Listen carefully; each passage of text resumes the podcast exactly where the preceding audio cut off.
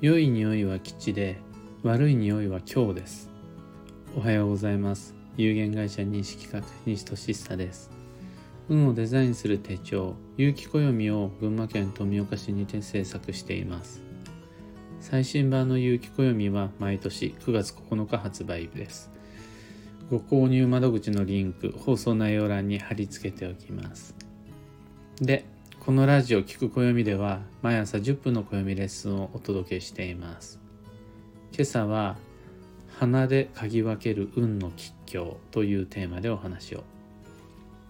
今回千葉県船橋市パンナコッタさんというカフェでのイベントがありましてちょうど今頃きっと僕は移動中のはずです。そのため収録での配信となります。運の吉祥を判断するのに匂いというのはとても重要な基準になります。良い匂いは吉で悪い匂いは強です。なぜなら良いエネルギーを持ったものは良い匂いがするからです。そのため良い匂いがしている時点で吉と推測することができます。これ断定ではないです。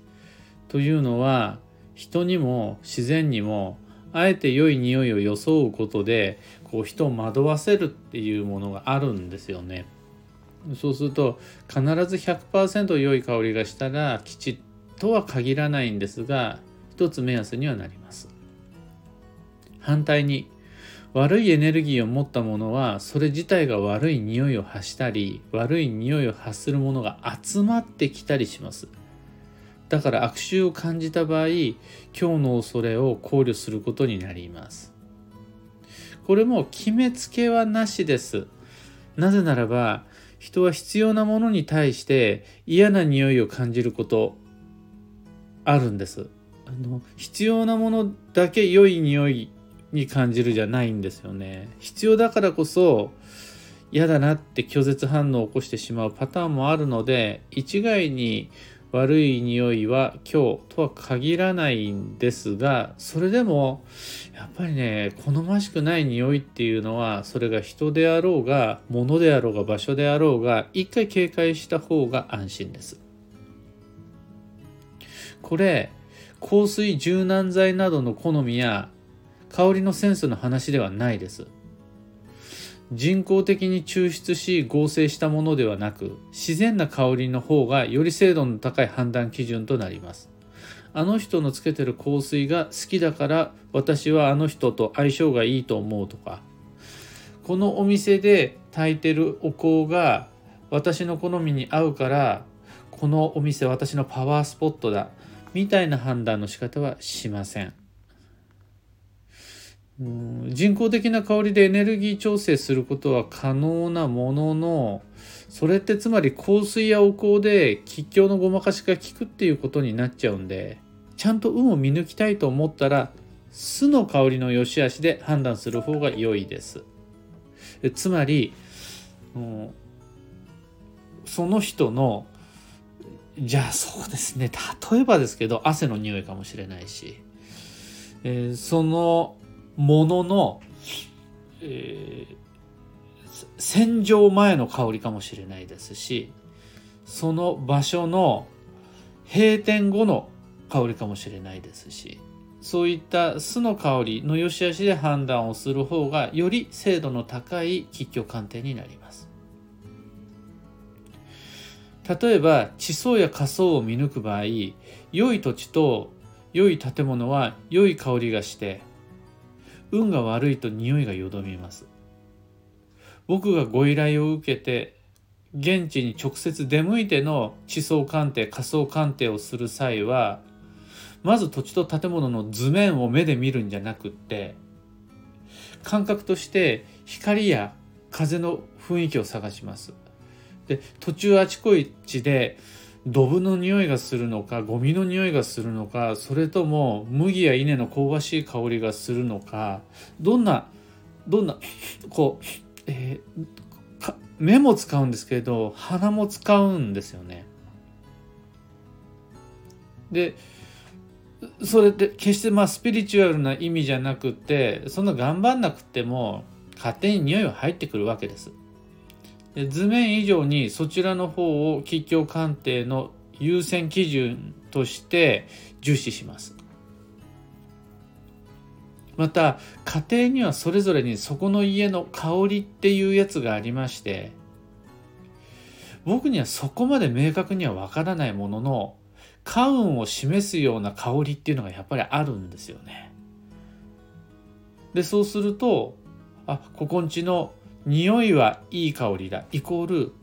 ここの家の家風家運は良いと判断していくことになります。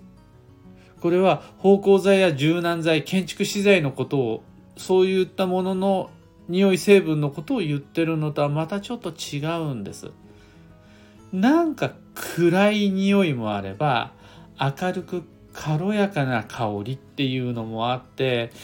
まあうまく説明することはできないんですがもしかしたらちゃんと測ったら成分数値として違いが出てくるかもしれないです。繁盛店の香りとお客さんが寄りつかないお店の香り優秀な人材を輩出する会社の香りとあんまりいい人が集まってこない会社の香り良い子が育つ家の香りと不良が育つヤンキーが育つ家の香り。そこには何かしらの違いがあるものと考えます。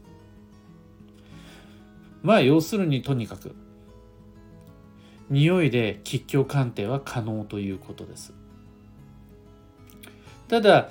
忘れちゃいけないのが匂いって変わるんですよ。体調によっても変わりますし生活習慣によっても変わります。職種によっても変わってきます。そうすると一回匂いを嗅いで良いと感じたから一生涯それは吉かというとそんなことはないわけですあれ嫌な香りだなっていうふうに感じた人物場が一生涯自分にとって今日ではないっていうことです。つまり、その都度自分の匂い、もしくは相手の匂いを判断して、その都度運の吉祥を更新していく。これが匂いを用いた鼻で嗅ぐ運の吉祥鑑定です。家や土地だけではなく人との相性も匂いによって判断することができます。体臭と言いますか、フェロモンと言いますか、何とも言えないあれです。で、これは良い匂い悪い匂いっていうよりは好きな匂い嫌いな匂いって表現した方がもしかしたらいいかもしれないです。であこの人の匂い好きだなと思える人との相性は良いと考えることができます。あとはこの人の匂いだったら良い。好きって思えるうちは相性も良いということです。逆に他人にとってどんな匂い香りであったとしても私にとってはちょっと苦手もしくは昔は好きだったんだけど最近この人の匂い嫌だと思ったらそれは人と人との相性の間にも何かしらの不具合があると推測することができます。その匂いの違いって何かなというと相手との間でのコミュニケーションっていうのが何かしらの匂いになっているんかなという感じです。縁の交流がうまくいってないと匂いがよどむしコミュニケーションがうまくいってる時というのは匂いもこう滞りなくうまく回るっていうんですかねこれはきっと僕のような理屈っぽい理性型の人間よりもの感性がより豊かなまた冷静が高いと言われている女性の方が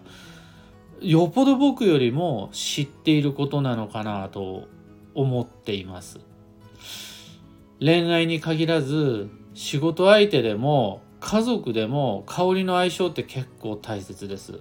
共同生活をする上でもしくは一緒に協力して働いていく上で匂いが合うか合わないかって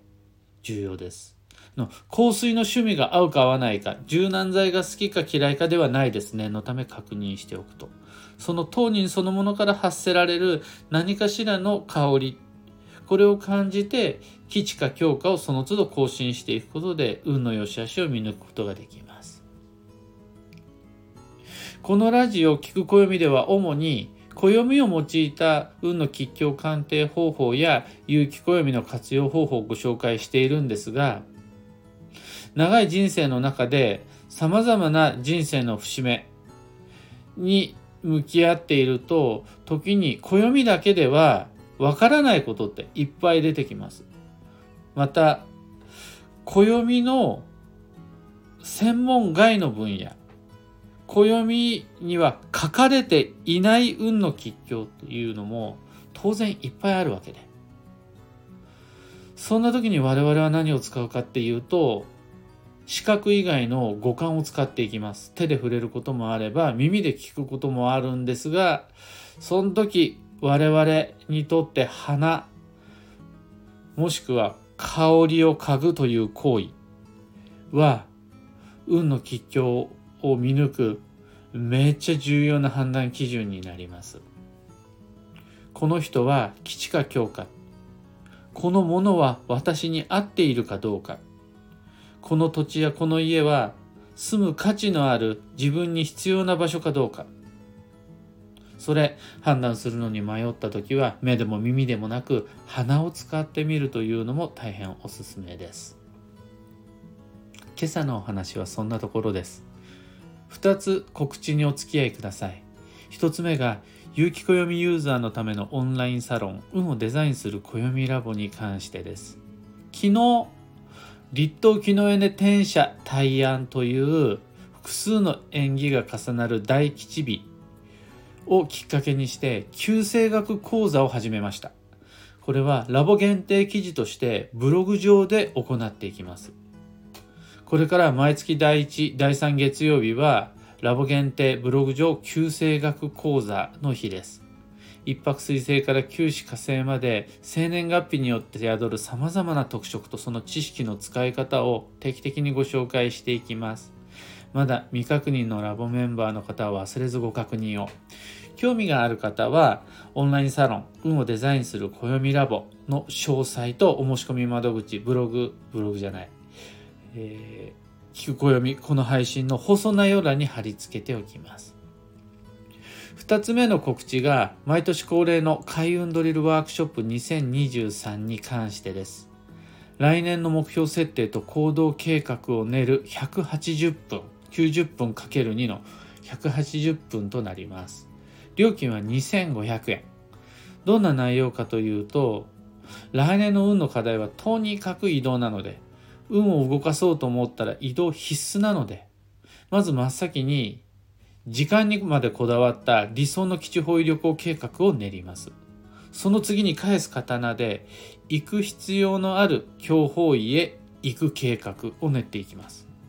基地方位にも行くし、強方位にも行く。どんなことも行かない理由にしない。そのための行動計画こそ来年度の運の要です。Facebook グループを利用したオンラインのみでの開催となります。すでに不安解消のためのプレ配信が始まっています。もう3回やってます。全部アーカイブで残してあるので、今からどんどんもうご利用ください。すでにお申し込み済みなんだけどという方は Facebook グループへの参加を忘れずお願いします。お申し込み窓口となるブログのリンクは放送内容欄ご確認ください。受講への不明点、不安点、疑問点などもそちらのブログのコメント欄までお願いいたします。その他のお問い合わせ窓口は一つもありません。電話もメールも直接のお声掛けも基本的に僕以外の答えることができるスタッフが一人もいないので僕はそのブログのコメント欄にいただいたお問い合わせに一つ一つご回答しそれをみんなで共有することができるといいなと思っています。是非ともご理解とご協力お願いいたします。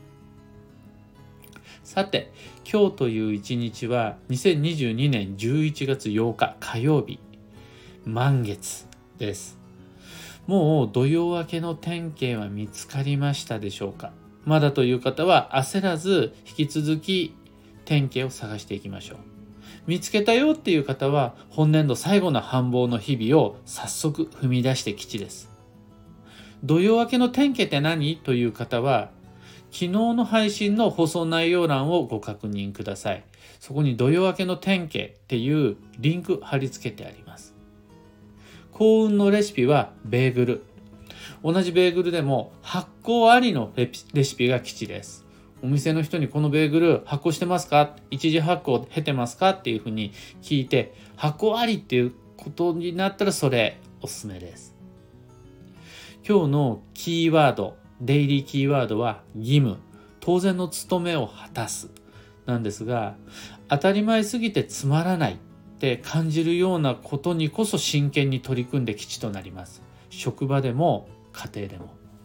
以上迷った時の目安としてご参考までに。それでは今日もできることをできるだけ西企画西俊久がお届けしました。いってらっしゃい。